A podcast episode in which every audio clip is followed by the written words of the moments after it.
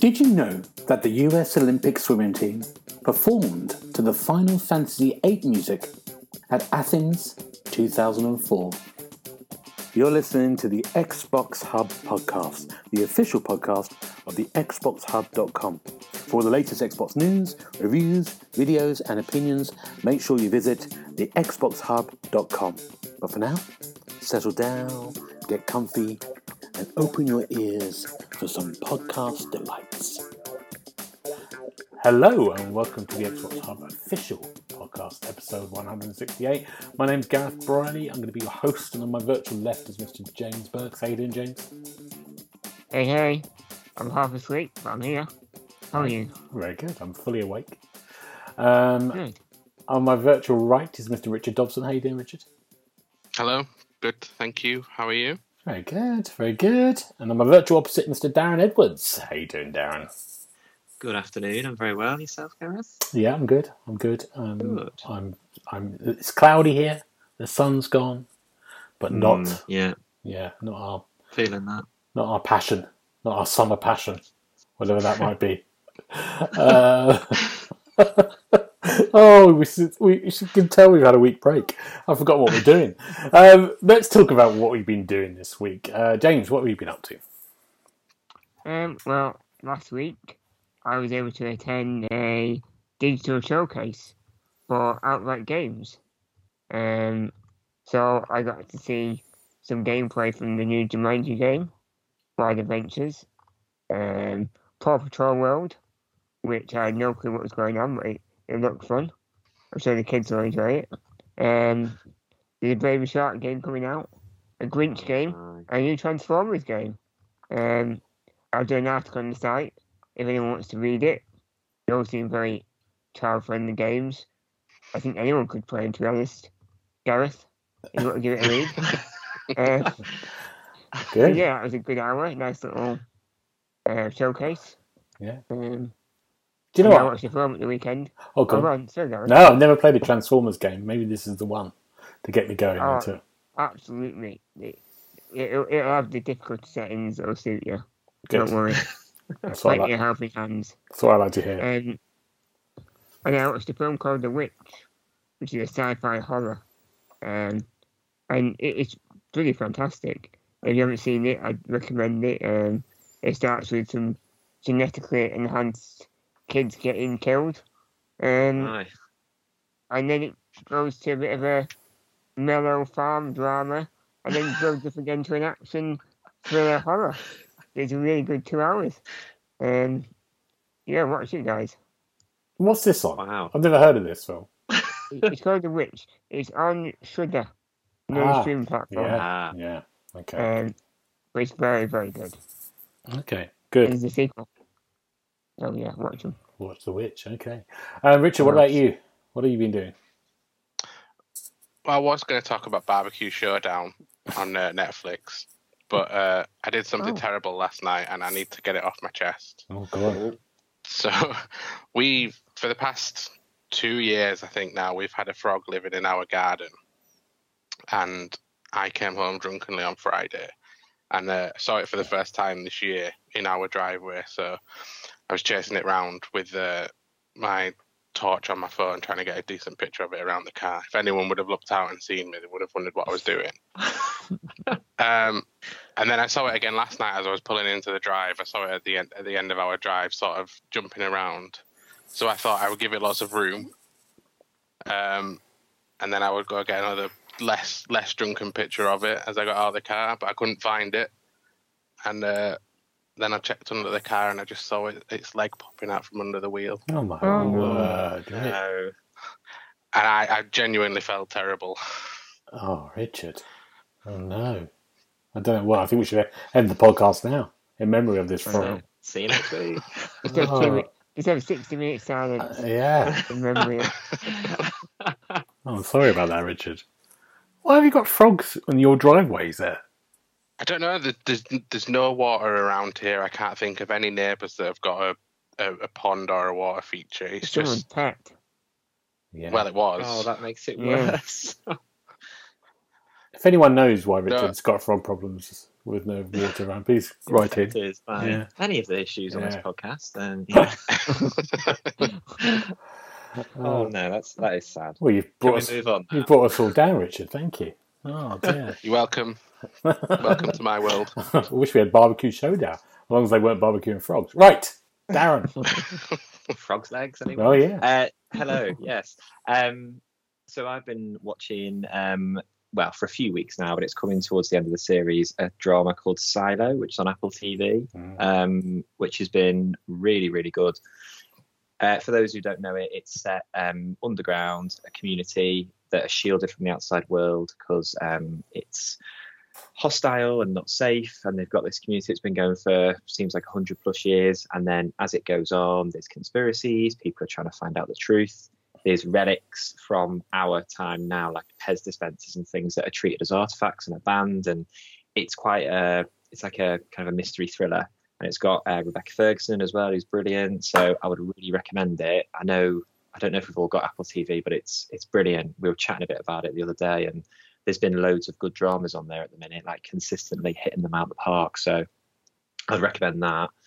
And then the latest Marvel TV series started last week, Secret Invasion. Um, it's been waiting for a bit of Samuel. Jackson to come back into Marvel, and the first episode was okay, um, but the end I won't spoil it. It was unexpected, and I was a bit disappointed by it. But we'll we'll see what happens. Um, but yeah, it's not not gonna if you're not really if you're bored of Marvel, it's not gonna bring you running back. But we'll give it a chance and see how it goes. I guess.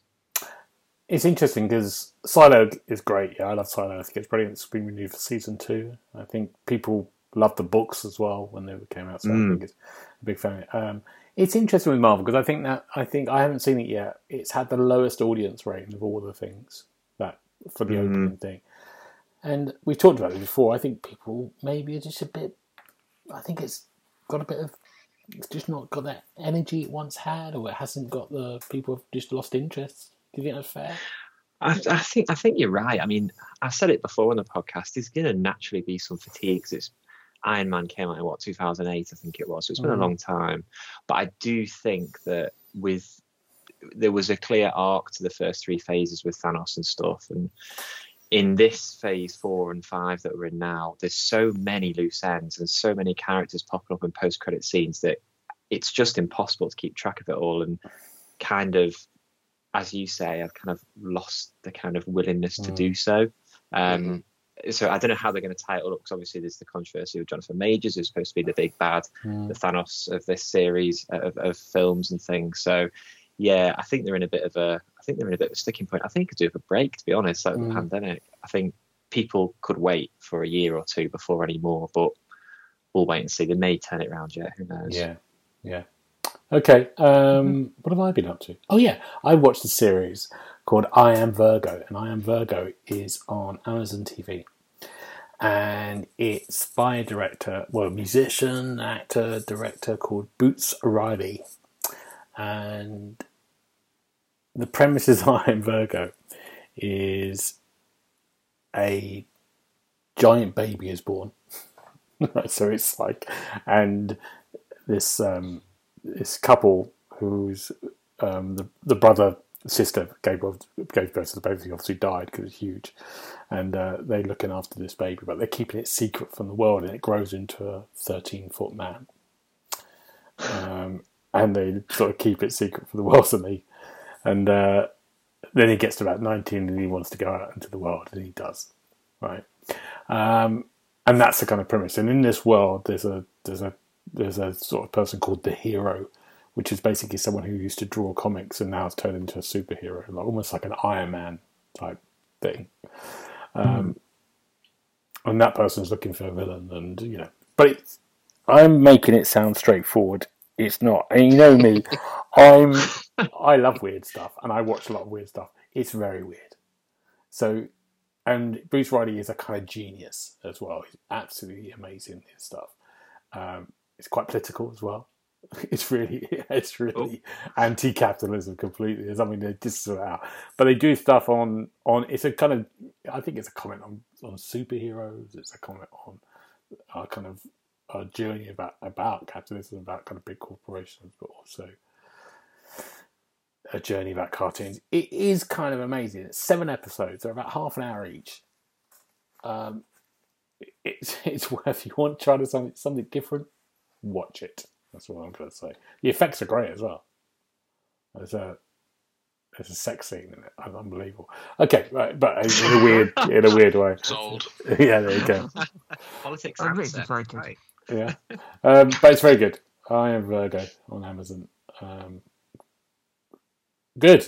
Let's go straight into games um, before we do anything Our Games we've been playing now because we haven't really talked about games we've been playing because we had all the all the conferences, didn't we, before this? So um, let's do Richard first of all because you can do the big one, Richard. Uh, Final Fantasy 16 then, yeah? Yeah, I think so. Yeah. Uh, okay. Um, so that came out last Thursday. So I've had it now for just about a week. Um, not too far in. I don't know how far you are with it, Gareth. Um, So I've trying to- stopped. Yeah, I've stopped for a bit because I'm playing review games, but um, I think I might be about five or six hours in. I think. Yeah. All right. I think I'm a bit further then. I'm just on my way back to Rosaria, the the the place where you start the game. Oh right, no, I've I've Um, just been in the forest. I've done all that stuff. Having a big battle. I've just that's all I'm doing. is Having big battles. Yeah, yeah. All right. So I'm just trying to trying to not to to spoil it too much, but from from what I've played so far, um, it's very very good.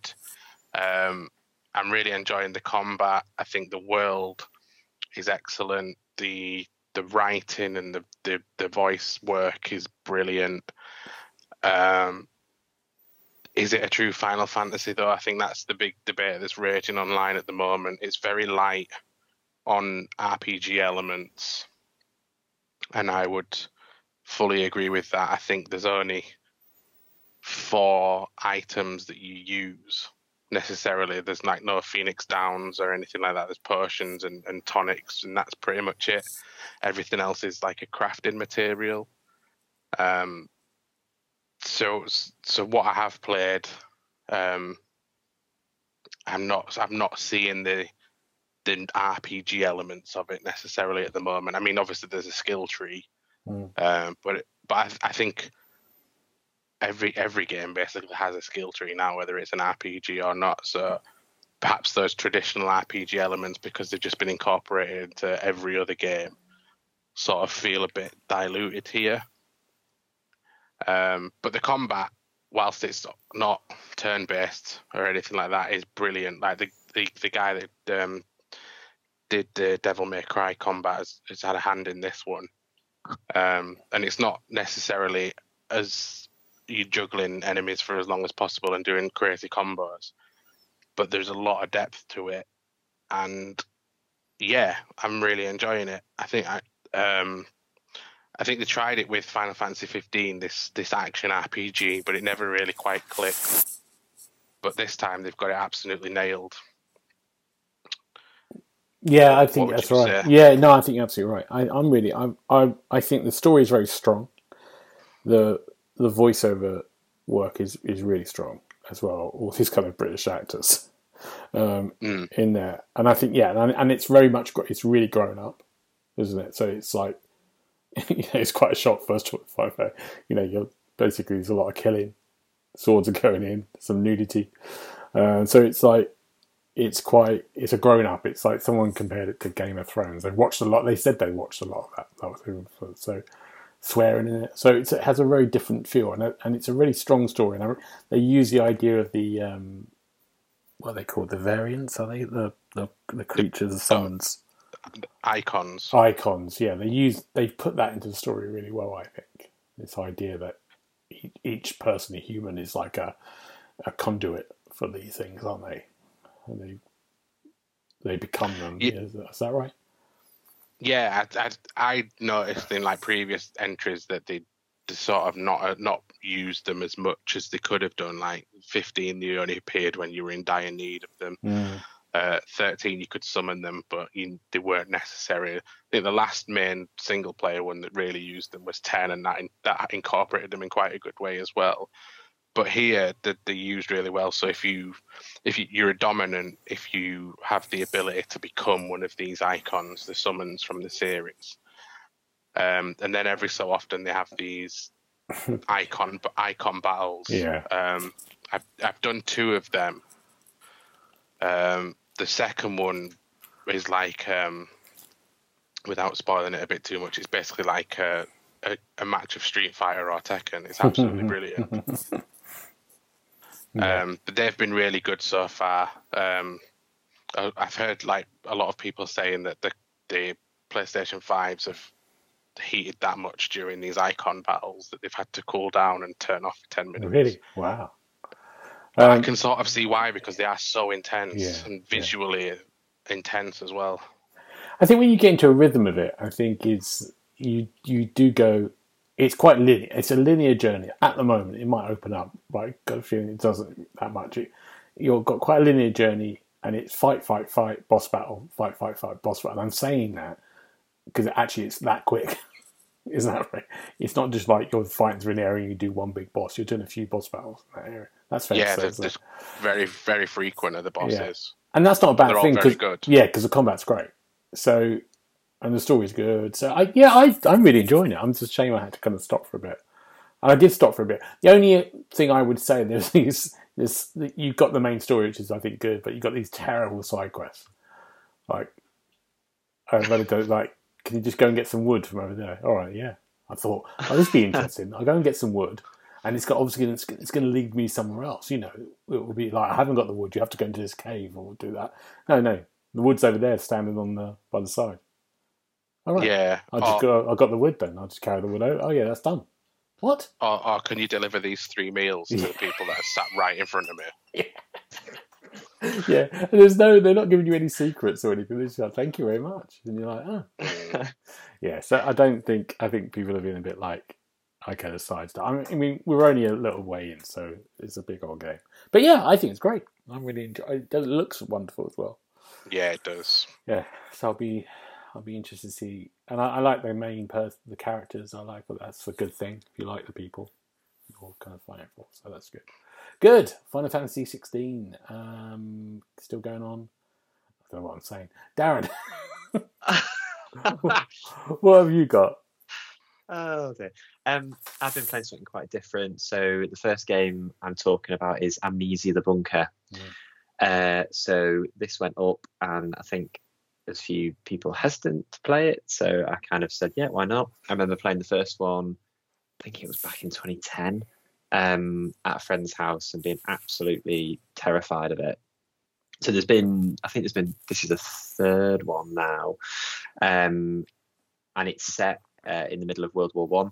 So you're kind of thrown into trench a trench warfare battle, um, trying to help a friend who's been wounded, and then before you know it, you end up in this underground, seemingly deserted, disused bunker, and there's something else down there, and you basically have to find a way out of the bunker, and it's very, very um, like visceral in terms of how it's done. So, for example, there's a generator when you get to like your main safe room, but you have to find canisters of fuel to power it up, and then you've got a little clock, and then when that runs out, all the power will go down in the bunker.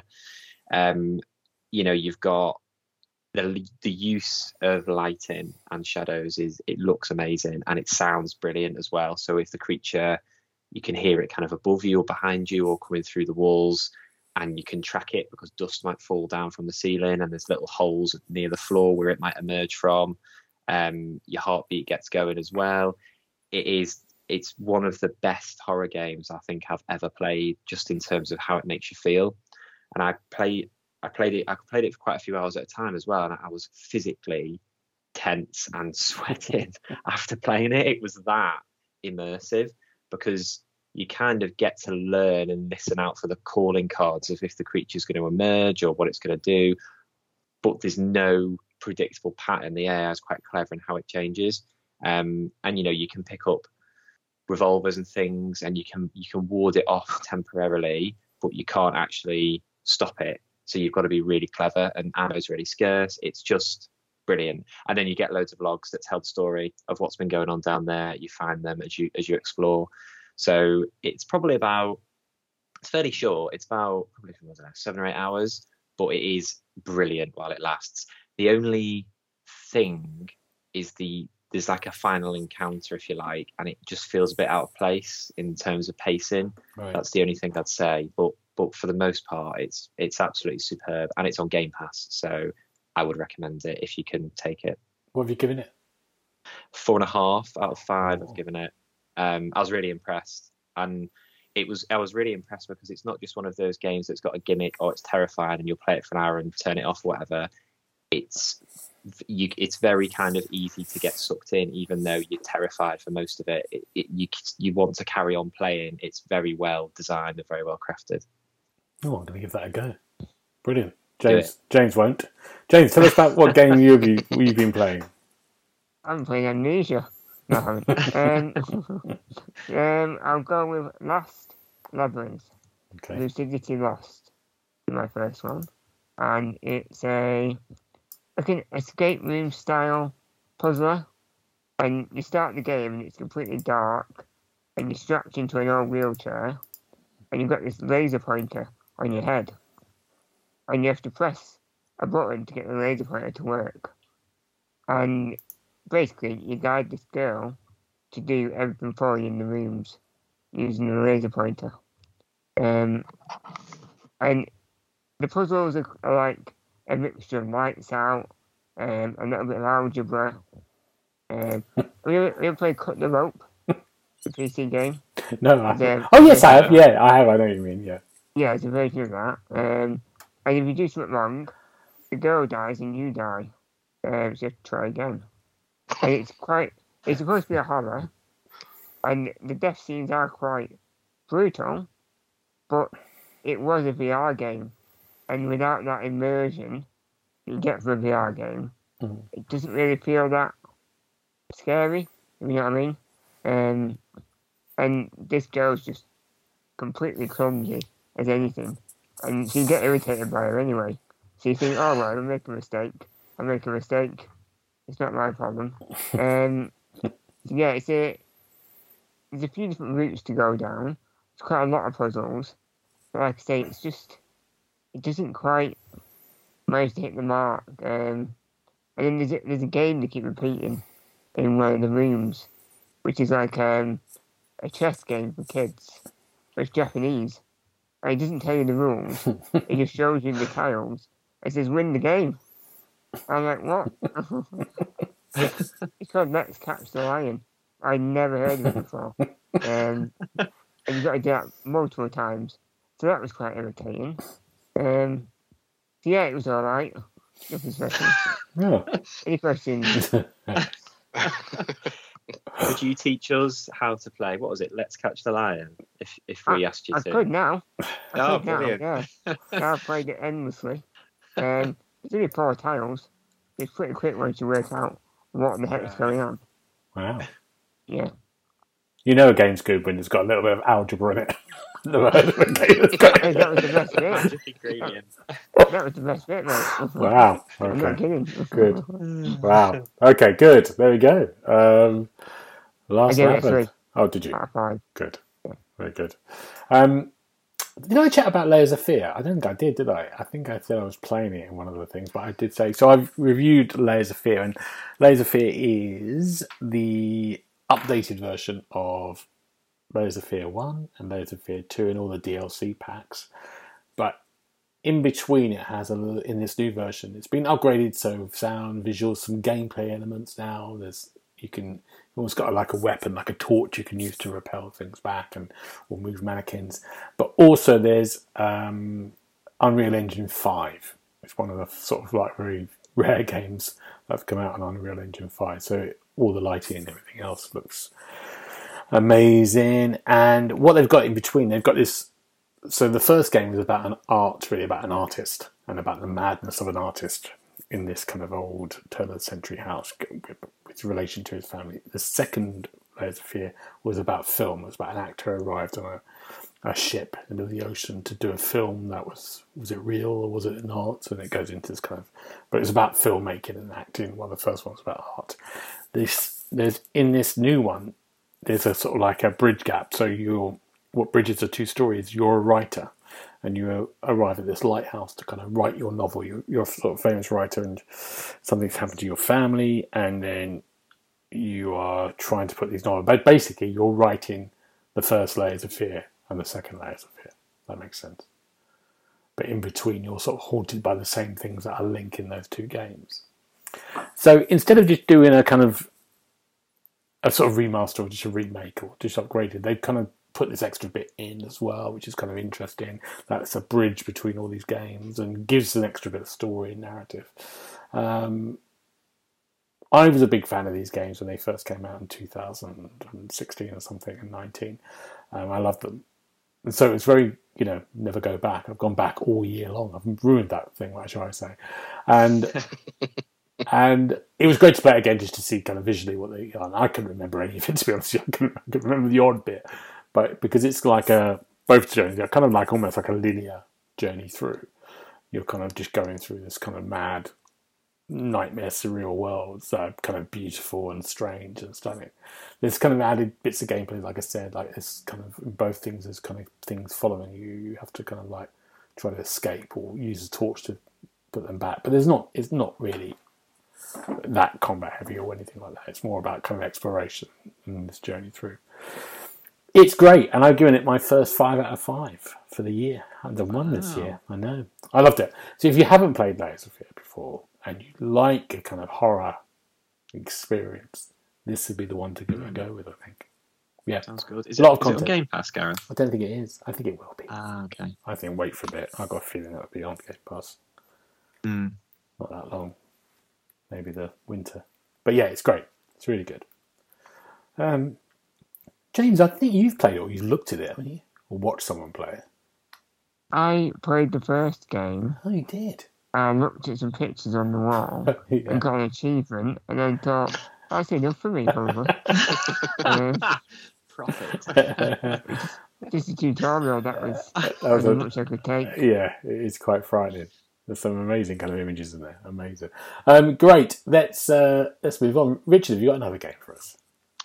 Yeah, I'll uh, I'll talk about Crime Boss Rocket City.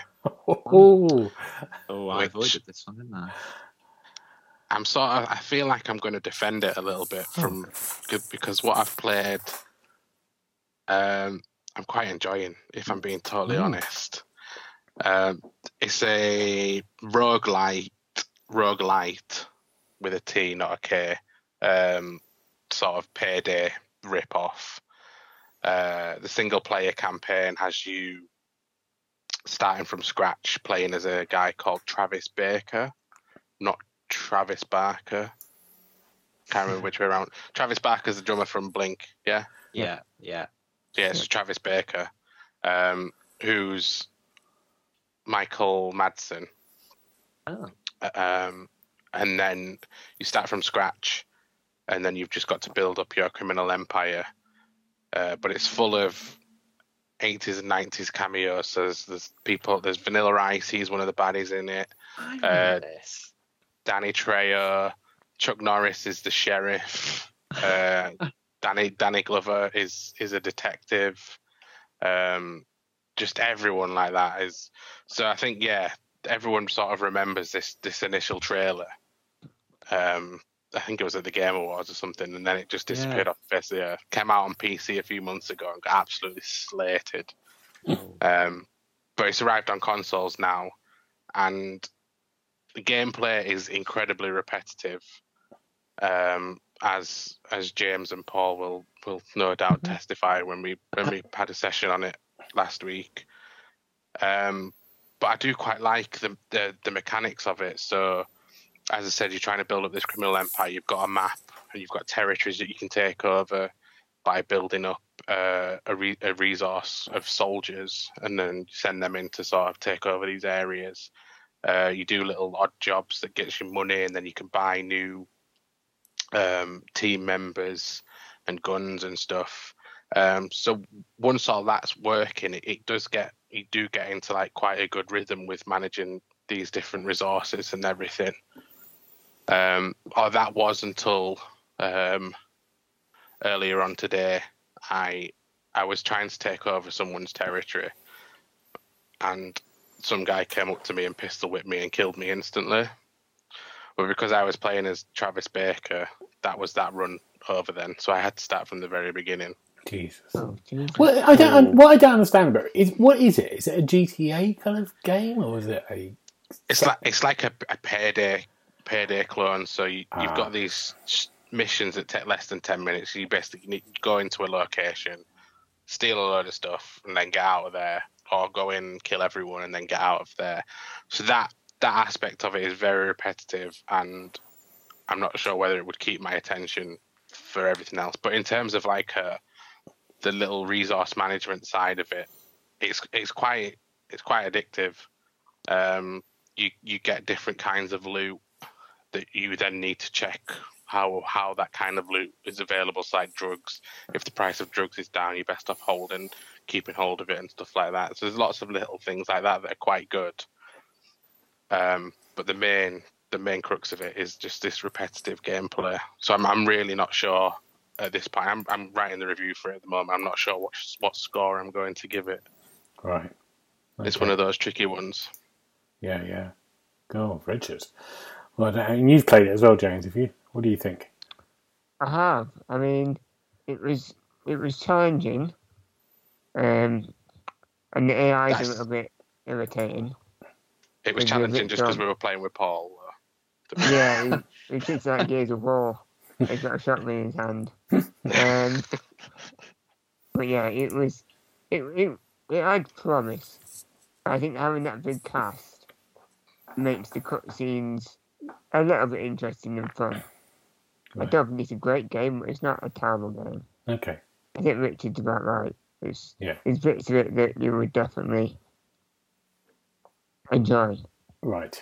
But it's, I think Payday 3 is going to be the, uh, the pinnacle of these games in a few months. When we all play it. Yeah, we all going to play. made a pact? Yeah, we did make a Good pact. pact. Oh yeah, you Yeah, did. yeah, yeah, yeah. We Good did. luck with that, guys. Yeah, good luck. You Uh, can join us too, Darren. Yeah, I'll oh, I'll. I'll just provide analysis. Don't worry. because one of us would definitely drop out. It's probably me. It's going to be me. Yeah. Um, um, um, good. Thank you very much, Richard. Um, we won't be playing that. Um, let's talk about you, one more game, Darren. What have we got? Uh, so, keeping the horror vibe going, I have recently, well, just submitted my review actually, uh, so it should be up hopefully by the time this goes out. Uh, Don't Go Into the House, it's called. So, it's uh, another kind of horror, it's, it's billed as a horror stealth simulator game. So, you play uh, a couple of short prologue missions, but the main game is you're trapped in a murderer's house and you have to try and get out. Essentially, it's a bit like Texas Chainsaw Massacre vibes, um, and you it's a bit of a sandbox type situation. So you have to find certain items to unlock certain ways to progress and find your way out gradually, bit by bit, to escape the, this fella called the Butcher, who literally spends half his time in the house just endlessly chopping limbs um, on a little kitchen side bit. Um, but then every now and then he'll peel away from that and he'll kind of patrol the house. And it sounds a bit uh, cliched, but actually, it's quite good. And I think it's it's enjoyable just because they really nail the theme. So the kind of I'm hesitant to say gimmick, but the kind of pull, if you like, is that it's it's presented through as if you're watching an old VHS tape. So it's quite grainy um, in terms of visuals, but really puts you in that kind of slasher era, like Friday the 13th and Texas Chainsaw Massacre and all that. Um, and the actual like kind of game engine looks like it's come from the PS1 era. So you think about the first couple of Tomb Raider games, that's the level of of kind of graphical fidelity that's there. But actually, it's it's it's quite it is quite scary in certain parts as well. Like similar to Amnesia, you kind of have to listen out for footsteps, and if you hide, your heart will start beating. But the the screen will distort. You know, you used to get those like white lines of videotape. Like you'll get a load of that happening as well. Um, and there's quite a low poly use of sound, so it's quite um, it's quite an uh, again quite an immersive experience um, through that kind of retro viewpoint, if you like. Um, and I did enjoy it. it there, there are there's limited save points. So like ink ribbons in Resident Evil, you have to find videotapes to save, and the save room is up in the vent somewhere. So it can get a bit frustrating if you keep getting killed and you have to replay certain uh, segments of the game. Um, but alongside the butcher, there is um, Grandma who goes around in an electric wheelchair trying to hunt you down as well, who can quite immaculately just get up and downstairs like it's like there's no business. So it is a bit wacky, but um, I've played worse. So yeah, it's worth it's worth a look. I think it's around fifteen quid though, so Okay. it's not a it's not a cheap punt, but it's pretty good to be fair. I gave it a four, so Yeah. it is it is quite um it is quite immersive what it tries to do. It, it doesn't feel like a cheap knockoff, but when Yeah. you look at it at first, that's exactly what you probably think it is. But give it a chance. Okay, and that's called "Stay Out of the House." Right. Uh, oh yes, have I have I called it the wrong thing? It's all right. That's what I normally Yeah. do. Stay out of the Alright. house. Impressed, Gareth. Yeah, Go into the house. Stay out of the Bad house. That's what it's called. Bad if Gareth's calling you out on it. Yeah. I know. That's Good it. job, Paul's not here. I never Oh mentioned dear. Uh, good. That's good. I was doing it. I wasn't bringing it up. I was hopefully we were just going to carry on, and you wouldn't remember that you said the first bit. I've just, I've just checked my copy and I have called it the right game in the actual review. So Good. that's. That's good. Very good. Um, James, what's your last game? Um, it's a game I was looking forward to immensely called Puzzle Quest 3. Now, you know I love my match 3 games. Um, I'm a Gems of Warholic, just in case you didn't know. Um, and this is a free to play version of Puzzle Quest. It's the third main entry. Um, and you're matching gems to make three or more. Any questions? no, joking. Um, now they've changed the actual gameplay because whereas in most of these games you make a match, your opponent takes a match, and then you keep going back and forth, and then you, you cause damage by matching skulls. Um, but in this, you have like a certain amount of action points to use in each turn, so you can make like two, two, three, four matches in one go and then it goes over to your opponent. And I think that's okay if it wasn't for the fact that the opponent attacks every turn. It's a little bit unfair, because no matter what matches they make, they still get to cause you damage. It's a bit weird. Um, but, you know, match threes, it is what it is. It's, if you enjoy it, it's it's good fun. Um, there's loads of spells, loads of loot to collect, tons of game modes. Um, but again, it because it's a free to play game, a lot of microtransactions thrown in your face quite often. Um, and the, the user interface is extremely clunky. Um, because it is like a mobile game, the way it feels. Um, but yeah, I, I think there's a lot to do. Don't quite get the gameplay spot on like it used to. I used to love Puzzle Quest games. Um, it's not quite up there with the previous ones. Um, yeah, it's plenty to do. It's free. I'd say give it a go to like match three. Um, but be prepared to avoid the temptation of spending money. it will try and get you Good. at every corner. You talked about that. Any questions? You talked about that a lot more than I thought you would. Well, so are we. it was very detailed. I liked it. Very detailed. Yeah. Um, no, I haven't got any questions. Is Darren or, or Richard? No. No, I like a puzzle game, but Yeah. no, no questions. No, good. Um, the last game I'm going to talk about is a game called Burnhouse Lane, and I think it comes out today. Um, it's definitely out this week.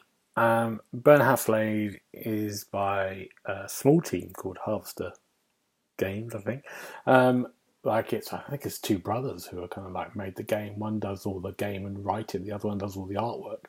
Um, you know, there's when you play games over and again, you go, I, and we're very lucky because we get to play a lot of indie games and games that we generally, if we weren't reviewing, we wouldn't ever buy. Probably, maybe that's that fair Mhm. Yeah, Um, yeah, that's and fair. that's that's the beauty of it. And so you do stuff and you go, oh my god, this is amazing. You find these kind of gems, and I think Burnhouse Lane tells a story. It's set in kind of England. You play um, a nurse whose partner has died of um, some illness, his husband, and you've got lung cancer. And it starts the first bit of the game is that you're hanging yourself. Oh wow! Very clearly game, then. Yeah, so Oh, that's yeah, the just go over the frog. yeah, I know. I'm sorry. um, and then the rope breaks, and then you're fine. And then you get a call to be an agency nurse to go and look after in the countryside of this old man in a farm. And basically, you go to the farm, um, look after this old man called George, and you get these instructions like you have to make him a sandwich every day. So you, have to choose how to make what ingredients to do. Um, but then these strange things happen straight away down the basement. This is kind of strange, kind of like atmosphere, and you find yourself in this other world called Burnhouse Lane. And Burnhouse Lane is almost like a purgatory kind of world, full of people who are in between, who are dying, or like her, who died of lung cancer. And she finds someone called the Burned Cat, which is kind of huge cat, who basically says you have to kill these four people, and then you can the cancer can be taken away from you. So you go on this kind of like ten hour journey to do that. It's a real mixture of kind of like reality into fantasy and back again. These strange characters come there, but what's really amazing about it, this kind of art style, they've they've sort of the characters. It just looks unlike anything else. Just look under, Google it, look and you'll have a look. It's called uh, Burnhouse Lane, and you'll see it's just Yeah, beautiful. Yeah, it's beautiful at times. The, the sort of like the way it's drawn. It's like hand drawn art on kind of moving on a sort of two D world that you travel across. Um, it's exceptional. I really loved it. I've played it all the way through, sort of ten hours in a couple of days. Really, so it got my attention. It's it's strange. There's a great thing when you the save points are like like we talked about ribbon things. The only way you can save is at ashtrays where you smoke for a bit, which I really liked. That's your saving, smoking, and then you go out. Even though you've got long. Yeah, cancer. yeah. Oh. It re- reminded me of Constantine Oh, a bit. You know, remember that Constantine, the the comic book Yeah. thing? He was always smoking. Mhm. He had lung cancer as well. So it's um, yeah, it's it's it's it's exceptional. It's really I found it great, and it's amazing. It's made by a small team. People are so good. People are so amazing. These kind of you know, I love these kind of small team developers doing everything themselves, like the music. Absolutely. Which brings us on to another kind of small developer that I got a chance to speak to um, this week about a game called Despote. I think I've said that wrong already. I think I said it wrong in the interview. I haven't I? Um, and we're gonna have a quick we're gonna have a quick listen. then. we're gonna have a quick listen now. Um, fantastic people from New York. We had a kind of chat about their new game, and here it is. Um, hi, Julianne. How are you doing? Doing good. Um, can I just start by just saying, can you introduce yourself and your role on Despelote? How do I say the name, first of all? Have I got this right? Despelote? Uh, so, uh, my name is Julian, uh, like Yeah. Julian, but in Spanish. um, and uh, my role is I'm the lead uh, developer and designer of uh, Despelote. Ah. I was pretty close, wasn't I, on that? Yes. And you, Uh, you said Despelote, right? ah, that's good. Right. Yeah. Um, could you give us a quick um, overview of the game? Um, so yeah, Despelote is a game about soccer, um, and it's a game about basically kicking a ball around uh, with friends as a kid. And it's all set in Ecuador, in Quito, which is where I grew up. And uh, you're yeah, you're just exploring a park and kicking a ball around and getting into like mischief, and um, you're slowly absorbing like the the conversations of the people of the park and the the environment and uh, yeah there's like a sort of subtle narrative that happens in the background And the, can you say, sorry, the town that you were brought up in the game, what's the name of the town?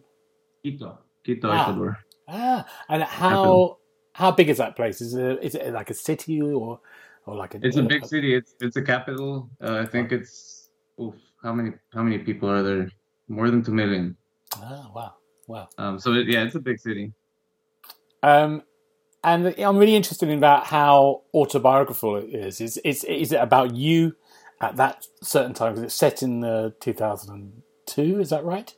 Yes. So basically, yeah, it's set in 2001, which is uh, basically when the qualifiers were happening for uh, the World Cup of 2002, and that was the first time that Ecuador qualified to the World Cup. And for me, that's one of my earliest memories because it was like Ecuador is like such a tiny country. Uh, when we first made it to the World Cup, it felt like a big deal because we were finally sort of like in the world stage and like people were paying attention attention to us, even though it was I don't know just soccer. Um, So that's one of my earliest memories, and I have a feeling that like that being one of like my generation's earliest memories like had like a big impact on us because all of a sudden we felt like we can do it like ecuador can do it which Mm. i don't know my parents generation like didn't have for example and um and it, yeah it's like something that's like not very significant obviously like soccer but it, it people really like latch onto it Mm. and for me i find that really interesting and like how that sort of like the soccer like bleeds into like the rest of uh the culture i guess Mm. um, I, th- I think that's really interesting. It's a very interesting thing about how football, oh sorry, and with soccer, um, no, football, football, it has it it does it does change. Sometimes it changes countries, doesn't it? It changes other people's perception of countries, or it changes the country from within about how people are proud of a country or how they see their country and how it might. It, and sometimes those big events change things, don't they? Exactly. think? Yeah. Exactly, and I think it like it really, I like yeah. In Ecuador, we have a big like football culture, and uh, like as is the case in all of Latin America, really. And uh, I think it's like something that people really just like. And I I grew up like just watching it all the time, playing it like every day. And I wanted to be a soccer player when I grew up. Sorry, I'm using soccer, football interchangeably. um, here in the U.S., everybody says soccer yeah, but, exactly. uh, the yeah uh, so I, I wanted to do that. And like for me like it was like such a big part of it. But then when i came to the us um the culture here isn't like nobody really cares about soccer really that deeply. So i like took a step back from it. And um i i wasn't playing as much anymore and i wasn't watching it as much. And i think that distance all of a sudden made me realize like after a few years, I was like, oh, like yeah, this was like a really important thing in my life, and now it's like not really there anymore. And like I was just like wondering like what the role of yeah like football had been in my life, and um, so I guess the the idea of the game, making the game, sort of came from there. And immediately as I started developing it, it like all of a sudden became about like my memories playing uh, soccer and just kicking a ball around and how that was so tied to the context. And I was also living in the U.S. and missing Ecuador a lot, and uh, so it became really this like sort of trying to like create this like or or, or represent this like memory of of growing up in Ecuador around this time and how yeah the soccer was like very central to it, but like and how that sort of bled into everything else. Um, yeah. so then Uh, in the game, it's not really like, okay, yeah, this happened to me exactly when I was a kid. It's more like a, this was like the, this is a very like blurry memory um, of of that time and uh, all the yeah the characters uh, they're all played by like my family and friends Hmm. so when i was uh, when we were working with them and recording all the voices uh, they're all improvised.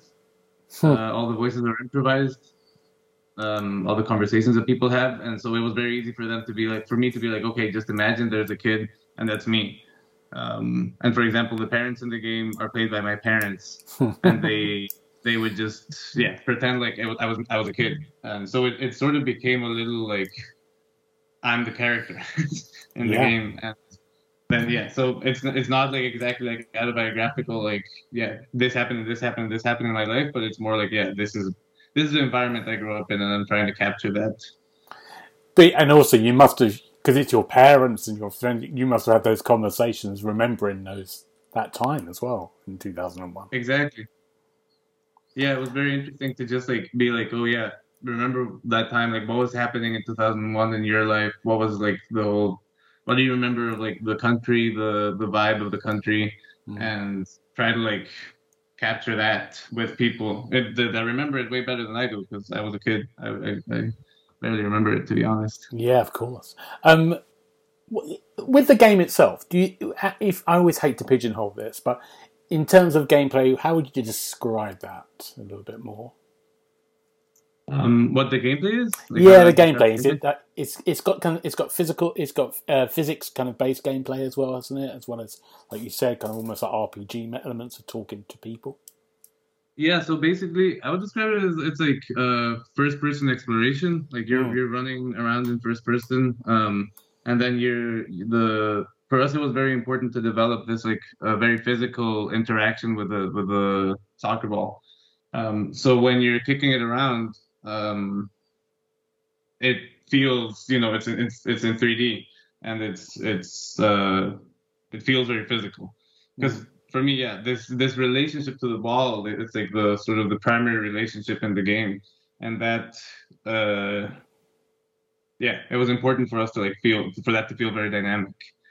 Um, and then basically you're you're not really having conversations with people. You're more just overhearing conversations um, you as you explore the park and uh, all the environments the, this the city like a tiny block of the of, of the city um, you you're sort of overhearing these these conversations and Right. basically as, as if you're a kid like a a lot of these conversations you don't have the, the full context of um, but it's it's they hopefully like give you a glimpse of like what sort of the place is all about Mm. and um and yeah you're just like running around as a kid just like absorbing the world um and yeah then there's like a sort of like a, a structure like a narrative structure that sort of uh, progresses you throughout the game Um, it's got such an amazing kind of visual style. I, I kind of just love what I've seen so far.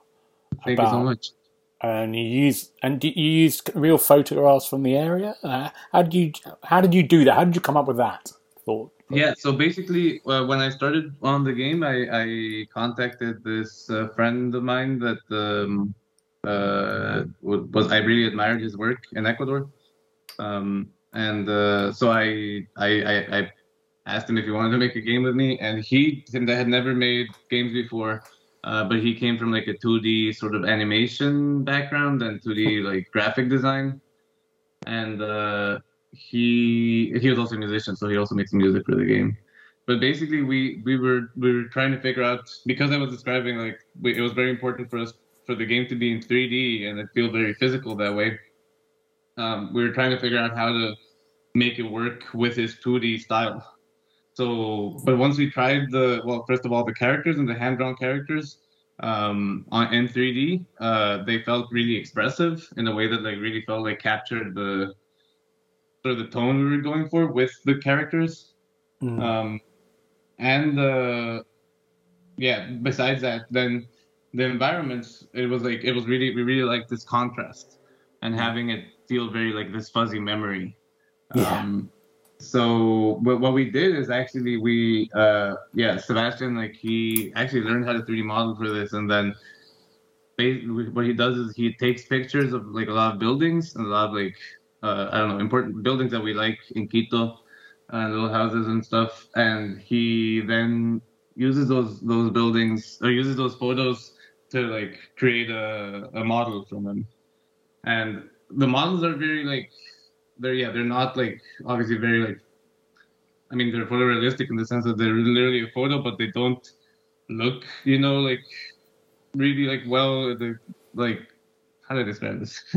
Um they're basically like the, the whole aesthetic of the game is is kind of noisy and Yeah. uh because of that it was very easy to integrate like not great pictures and actually like yeah the rougher the picture looked the the better it looks in within our style Yeah. and also we felt like that had like more the most personality like we didn't have to recreate the Quito we could just like capture it and put it into the game It's like um, what's the word? It's a it's a it's like um, a symbolic version of what that person's vision of it is, rather than something like an accurate version of say Yeah. something like Grand Theft Auto when they're doing let's do that that street goes like that. It's exactly yeah yeah It- it's more like a symbolic and as, I said like this whole idea of like this is a fuzzy memory mm, the Yeah.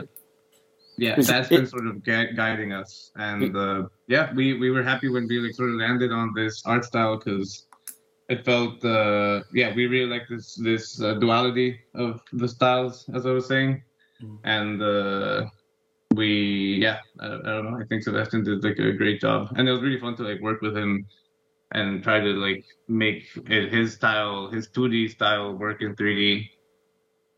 Yeah, it's it's really lovely. It's really original. Um, music as well. You said Sebastian worked, and you worked on the music. How did you form the soundtrack? How, where did it come from?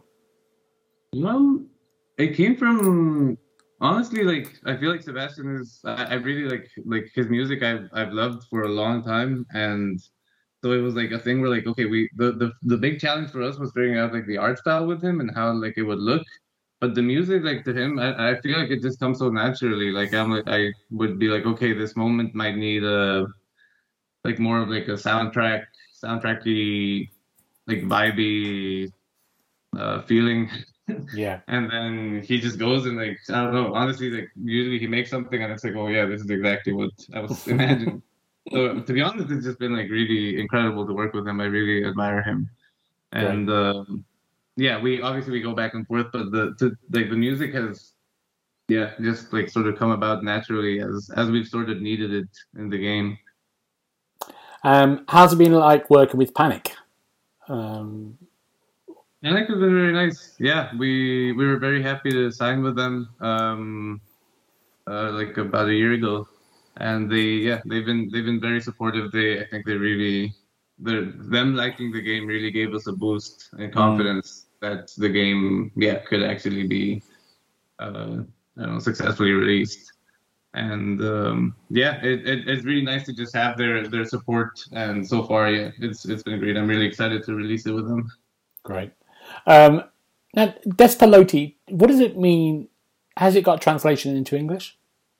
Yes, so there's no direct translation uh, of despelote to English, but um, basically, uh, despelote in Ecuador is a saying that you say like "esto está hecho un despelote" would mean like this is a mess, um, like a phrase. And uh, but uh, pelota in Spanish means ball.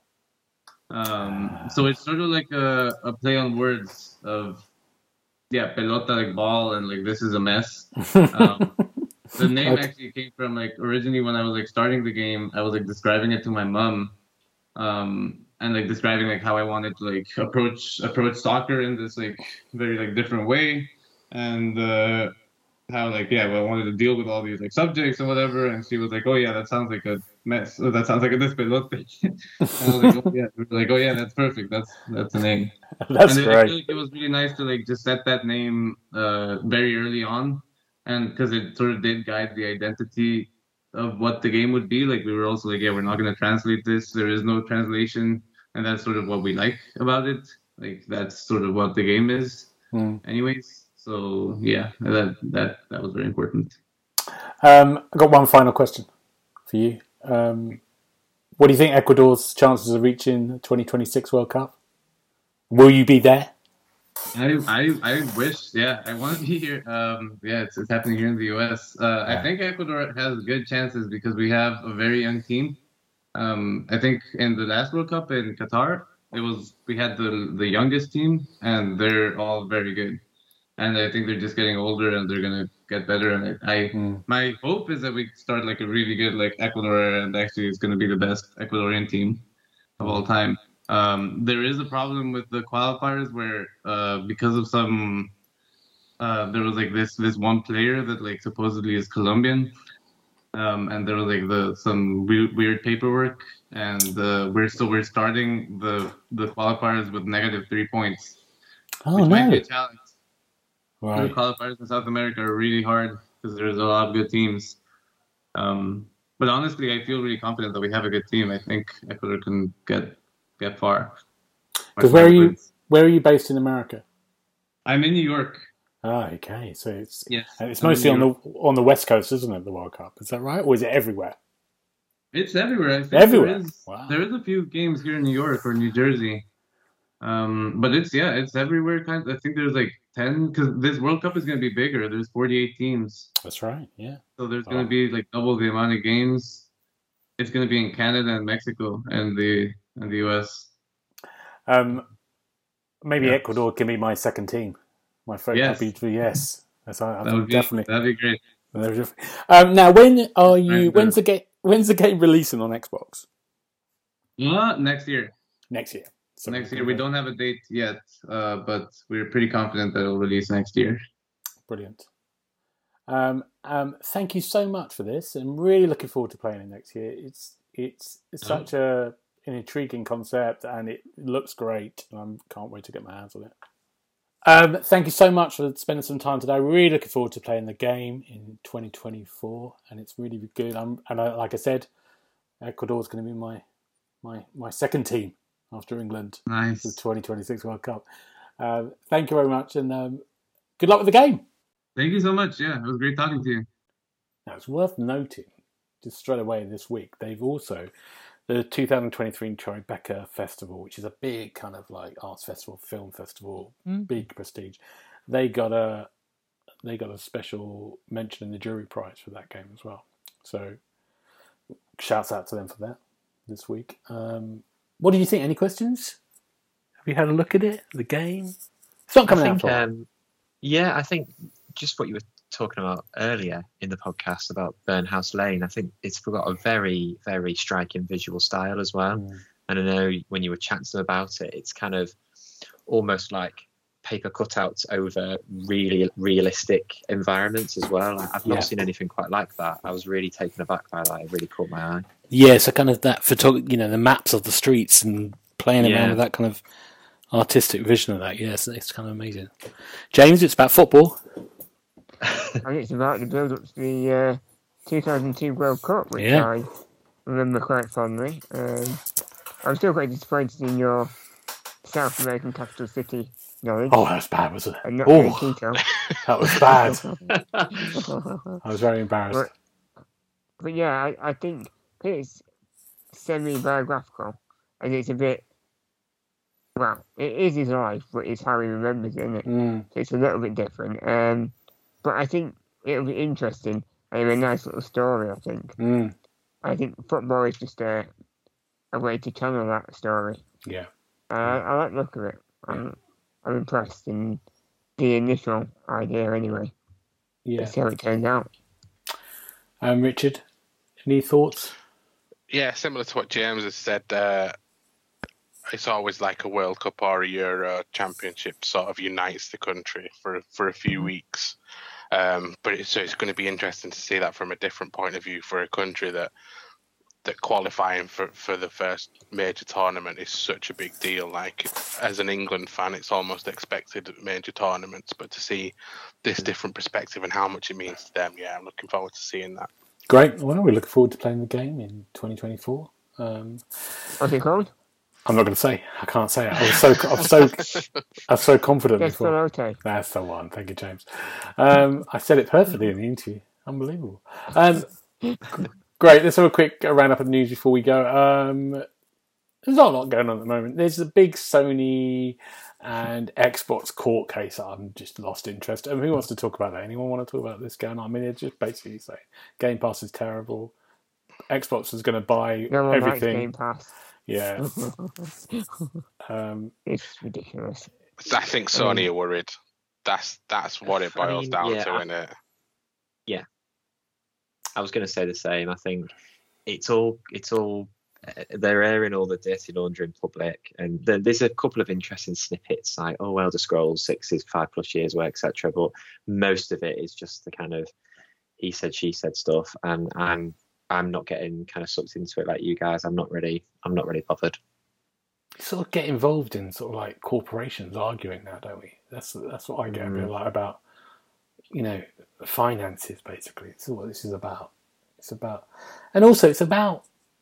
It's so weird. I don't understand with the Sony argument. What I don't understand is, Sony have got big games that they've got exclusives on, haven't they? And Marvel. Yeah, Marvel Spider Man. yeah. Yeah, It's like they go, oh yeah, Xbox, do you want this? No, they go, no, we're having that. I love how they're, they're having this argument. Um, I, I love how they're arguing, having this argument about how much Xbox are buying up all of these exclusives when they bought one literally last week. Mm.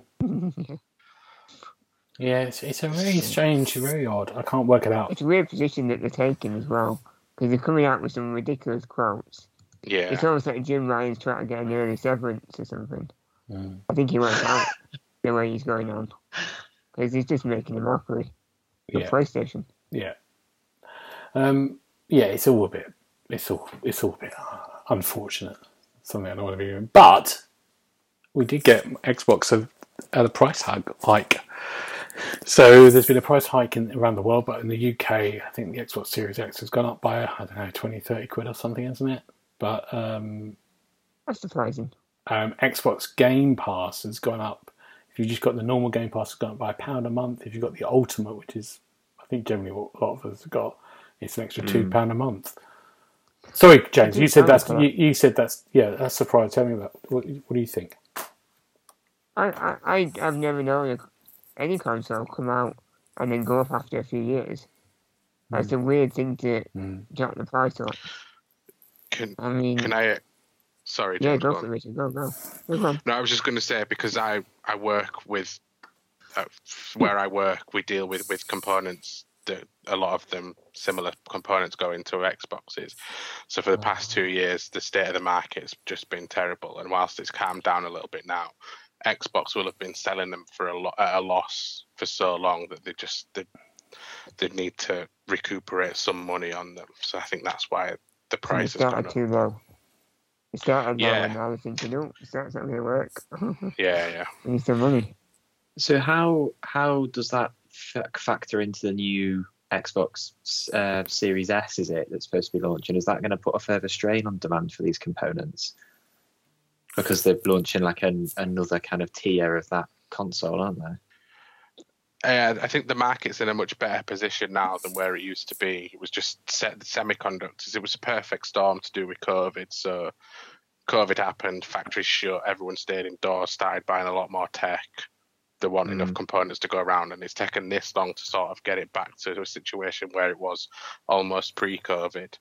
Um, but like I say, now there's there's been lots lots have done lots done like new factories have been built and they're coming online now and everything else so i think Okay. yeah it's it's sort of evened itself out a little bit now and companies have been stockpiling these things and finished goods as well for a long time so i think they can go ahead and say look we've got a new version of the xbox series s out now Hmm. and they'll be able to meet demand a lot better than when these consoles first launched Okay. What about Game Pass? I'm not surprised. no To be fair, I don't think it's a scandalous amount. I think we've all been long assuming there's going to be some sort of price rise coming down the line. I mean, Xbox Game Pass Ultimate since launch, I think no one can argue it's added lots of games, lots of day one games. I'm not surprised that it's gone up a bit. Can I be devil's advocate? Mm. Don't keep wasting the money trying to buy Blizzard and Call of Duty and go to court for, for millions of pounds. Maybe save all that money and put it back into the somewhere casino. that You actually have to pay Activision money if it's not done by a certain Yeah. time. Absolutely. yeah I yeah believe It's gonna be, that's going to be a disaster. I th- without getting too gets polit- that one. also we're getting too political. I think the problem I have at the moment with everything, everything's going up. Everything's going up, including your phones, your Mm. rent, everything. And at the moment, we've got a massive problem in our country when it's about rentals, and people are being chucked out of their homes and they can't do it because all the rent's gone up. But it's the people. It comes down to consumers again. People buying stuff. Always, we can't go. "I- I'm going to put my wages up because I can't do it No. we have to sort of stay on the same way. And it's the same with everything else. It just becomes. I just. I personally just think at this time it's not the right time to do that. No. Probably It's for something them. I'll give. I can understand what Richard said about the console. That makes sense, but yeah, it's just. But it doesn't. they- they buy they tried it a few. I can't remember when it was when they tried to put uh, Xbox Live up to fifty quid a year from from forty quid, but there was that much backlash about it. They they changed their mind about it. So to to then that was a, that was a good couple of years ago as well. So I think to then have this this steady period, I, I don't think we can have too many complaints that because has has Ultimate gone up in price at all since it launched, or was it always at ten pounds ninety nine a month? I think it's always been at that, and that's what I was saying. Yeah. In terms of the offering has increased, I think because they made a commitment with day one games, and I, I totally lean into the political side of it, Gareth. But I, on the flip side of that, I guess I think it's a ri- projections are Yeah, rubbish for the next three, four years. Yeah. Like when are they going to have to pull the trigger at some point? I think. But I think this is a problem at the moment. If you're looking at something, I think everyone is in a position now when they, you know, everyone you talk to is going, "What can I cancel?" Mm. And it's like, "What streaming thing can I cancel? What can I cancel? What can I do? How's a way of getting around something? Do I cancel and then I join again later on?" There isn't any Xbox deals. They've got rid of most of those now. They're really rare, but it's going to be. It's hard for people at the moment. Even a couple of quid extra a month, people start to go, "Can I do that?" Can I do this? Can I get rid of that? Mm-hmm. I know we're getting all this amazing stuff on Xbox Game Pass, not doubting that at all. But I think it's a, it's just a, it just becomes too much after a while. I think for people. That's enough Yeah. of my soapbox rant. It's true though. But when is the right time then? I don't think anything's the that's right fine. time when you're when you're doing a fifty billion pound court case, and then you're going, well, actually, we need a bit more money. I never think it's the right time, but that's my personal opinion. we don't reflect. I think it's very hard to ask people for money when you're spending money Is it- on stuff like that. Does that mean that they start charging for the podcast then? Oh yes, the podcast has gone up to to 0.1p. Good, gentlemen. Thank you very much. Um, now, what are we looking forward to next week? Anything at all, um, James? Uh, a haircut. No, I'm Sounds getting a haircut as well. Yeah, good. I'm I currently went today. 80s Bon Jovi, and I want to be mid 2000 Bon Jovi. Just nice. nice, I like it. get a trim. Yeah. Um, That's Darren, what Darren, what about you?